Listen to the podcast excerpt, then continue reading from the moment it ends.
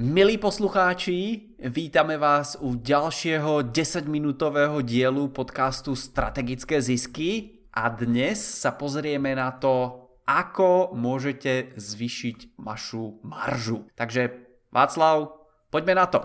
OK, tady je Václav Krajňák. A tuto je Martin Mikláš. Takže v minulom dieli ste sa dozvedeli niečo o dlhodobej hodnote zákazníka. Dozvedeli ste sa, aký je rozdiel medzi maržou a prirážkou. A dneska sa pozrieme na to, ako môžeme zvýšiť maržu a tým pádom viac zarobiť. Václav, poďme na to. Z akého uhla to zoberieme?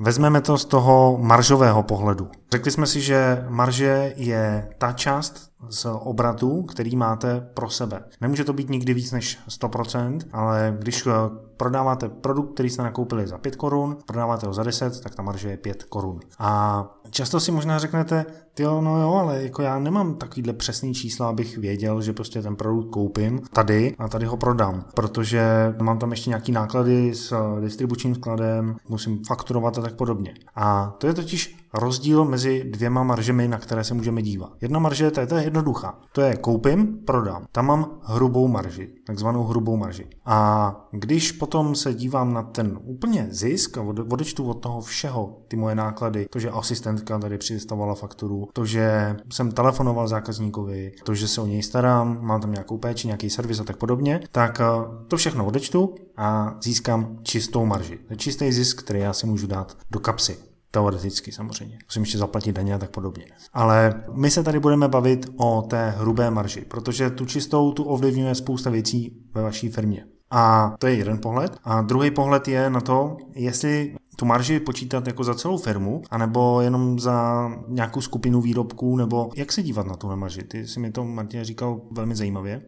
Aha, tak eh, na maržu sa môžete pozerať viacerých uhlov pohľadu. Ten prvý je taký, nazvime to jednoduchší. Keď máte ten výrobok, nakúpite za 5 korún, potom ho predáte za nejakú vyššiu cenu, tak viete presne koľko je marža na tom jednom jedinom výrobku. Ale potom sú iné firmy, ktoré buď tých výrobkov nakupujú vo väčšom množstve, predávajú po jednom, nakupujú po jednom, predávajú vo väčšom množstve a tak ďalej a začína sa to všetko miešať dokopy. Takže tam je potom druhý pohľad, ako to spočítať a to je spätný pohľad za ten uplynulý mesiac. Takže koľko peňazí som zainvestoval minulý mesiac na to, aby som tie výrobky, produkty alebo to, čo potrebujem k tým mojim službám dostal na sklad a koľko peňazí do firmy prišlo v momente, keď som dodal tie služby, produkty a mám na účte. Takže tieto dve čísla dá do rovnice, Jo, rozhodně od toho měsíčního obratu odečítat ty náklady, které napřímo souvisí s tím produktem. To znamená, že jsem ten produkt koupil někde a potom tam byla nějaká třeba balení u mě nebo tak podobně. To nepočítám do té ceny. To už potom hraje tu čistou marži. O té se nebavíme. To samé, když uh, mám službu a dodávám třeba topení, tak eh, budu platit nějakého topenáře a toho budu dávat do nákladů. A nebudu dávat do nákladů eh, to, že tam mám nějakého eh, člověka, který toho topenáře sjednává a tak podobně. To už je totiž jiný typ nákladu. Takže jenom, aby jsme si tohleto vyjasnili. No a Martine, jakou ty máš marži u svých produktů a služeb? Veľmi jednoducho povedané 100%, keď sa bavíme o konzultáciách. Vidíš to? A to má spousta lidí, kteří pracují sami na sebe a pracují ve službách, protože investují svůj čas a tím pádem mají 100% marži. Jestli by se to tak dalo říct, samozřejmě můžeš tam mít nějaké náklady, s tím, že si uděláš kafíčko a tak podobně, ale to bychom nepočítali do té hrubé marže, ale do té čisté marže, co? Martin teda má 100%, ale protože pracuje sám na sebe. A spousta podnikatelů má pod sebou lidi, kteří pro ně pracují a tím pádem už ti lidé za tu svou práci nemůžou dostávat 100%, ale ten podnikatel tam musí dát přirážku, aby z toho měl nějakou marži. To znamená, že kdybych já chtěl vydělávat na tom, že Martin konzultuje, tak eh, bych jeho služby musel prodávat s přirážkou třeba 20%, abych na to měl nějakou marži a tím pádem zisk z toho, že pro Martina třeba něco dělám. A nebo se jenom na něm parazituju, co? Presne tak. Inak, už keď sa bavíme o tej marži, tak aby ste si nemysleli, že sa venujem len tým konzultáciám, tak občas urobíme nejakú akciu alebo niečo, kde samozrejme mám na výplatnej páske asistentku, ktorá to celé musí zariadiť prenajom miestnosti a tak ďalej, takže tam už musím zafaktorovať viacero informácií alebo viacero vstupných údajov a výstupných údajov, kde to zase všetko počítam. Takže keby sme sa bavili o celej firme a v tom finále alebo v tom závere, tak samozrejme, že by tam bolo oveľa menšie číslo, alebo jak to povedať. Nebolo by to 100% určite.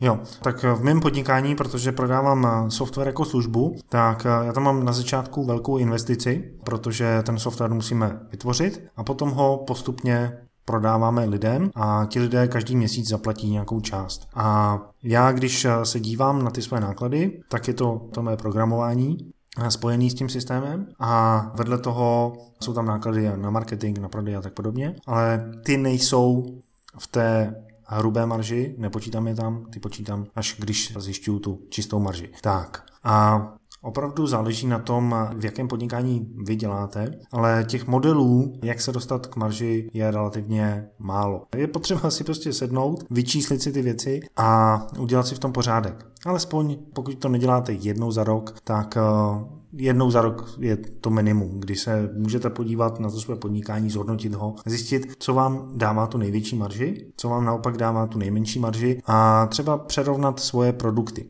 No a když s těma produktama chcete být v kontaktu, chcete je stále nabízet a chcete obsluhovat ty své zákazníky, tak si možná řeknete, no jo, ale jak bych si tu marži mohl zvýšit, aby prostě to moje podnikání fungovalo víc. A v podstatě máme dva způsoby, jak tu marži zvýšit. Jednak můžu zvýšit cenu produktu. To znamená, že produkt, který teď prodávám za 100 korun, tak eh, nebudu prodávat za 100 korun, ale budu ho prodávat za 110 korun.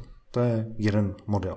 A nebo třeba za 200 korun nebo za 300 korun. To je úplně v pohodě. A naopak, ten druhý model, že snižuju náklady, to znamená, že prodávám produkt za 100 korun a náklady jsou teď 90 korun. Tak když snížím náklady třeba na 80 korun, tak jsem zdvojnásobil svoji marži. A s tím už se dá velmi dobře pracovat. Takže dva pohledy na to, jak zvýšit svoji marži. Zvýšit cenu a nebo snížit náklady. Oba dva ty pohledy jsou úplně v pořádku a záleží na tom, jaký vy dokážete obhájit u svých zákazníků a u svého týmu.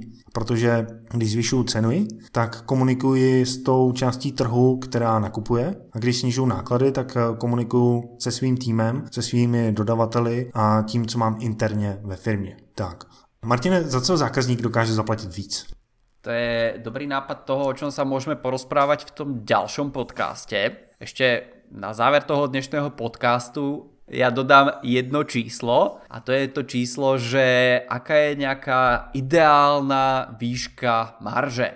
Takže napríklad Apple pracuje s maržami niekde 30 až 50 čo znamená, že polka z toho, čo vy zaplatíte za ich produkt, tak im ide naspäť do vrecka. A povedzme, pokiaľ sú menšie firmy, tak pracujú s maržami niekde na úrovni 25 až 33%. To znamená, že tretina z predajnej ceny toho výrobku alebo tej služby im ide vo finále do vrecka. Samozrejme sa bavíme o hrubej marže, z ktorej potom vo väčších firmách sa platia ľudia a všetko ostatné. Takže aby ste mali predstavu, že tú cenu navýšite buď o 50 až 100% na to, aby ste mali tú finálnu cenu, ktorá vás udrží na tom trhu. Je to síce taký horší spôsob cenotvorby, ale aj to je jeden zo spôsobov cenotvorby, že si k nákladom niečo pripočítate. Takže to bolo všetko k tomu dnešnému podcastu. Na budúce sa máte na čo tešiť, pretože sa dozviete o spôsoboch toho, ako zvyšovať ceny a možno sa dostaneme aj k tomu, ako znižovať náklady. Ďakujeme, že ste s nami. Zdieľajte, lajkujte tento podcast, zanechajte nám komentár a tešíme sa do počutia o týždeň. Tak přátelé, jděte na Apple iTunes a najděte si tam náš podcast a budeme velmi rádi, když nám tam dáte nějaké hodnocení nebo napíšete komentář a řeknete, jestli ten podcast je fajn nebo ne. Nám to hrozně pomůže, aby jsme ten iTunes natřeli, aby jsme byli vysoko, aby jsme oslovili čím dál tím víc podnikatelů, kteří chtějí vyšší zisky a víc času pro svůj život. Mějte se krásně.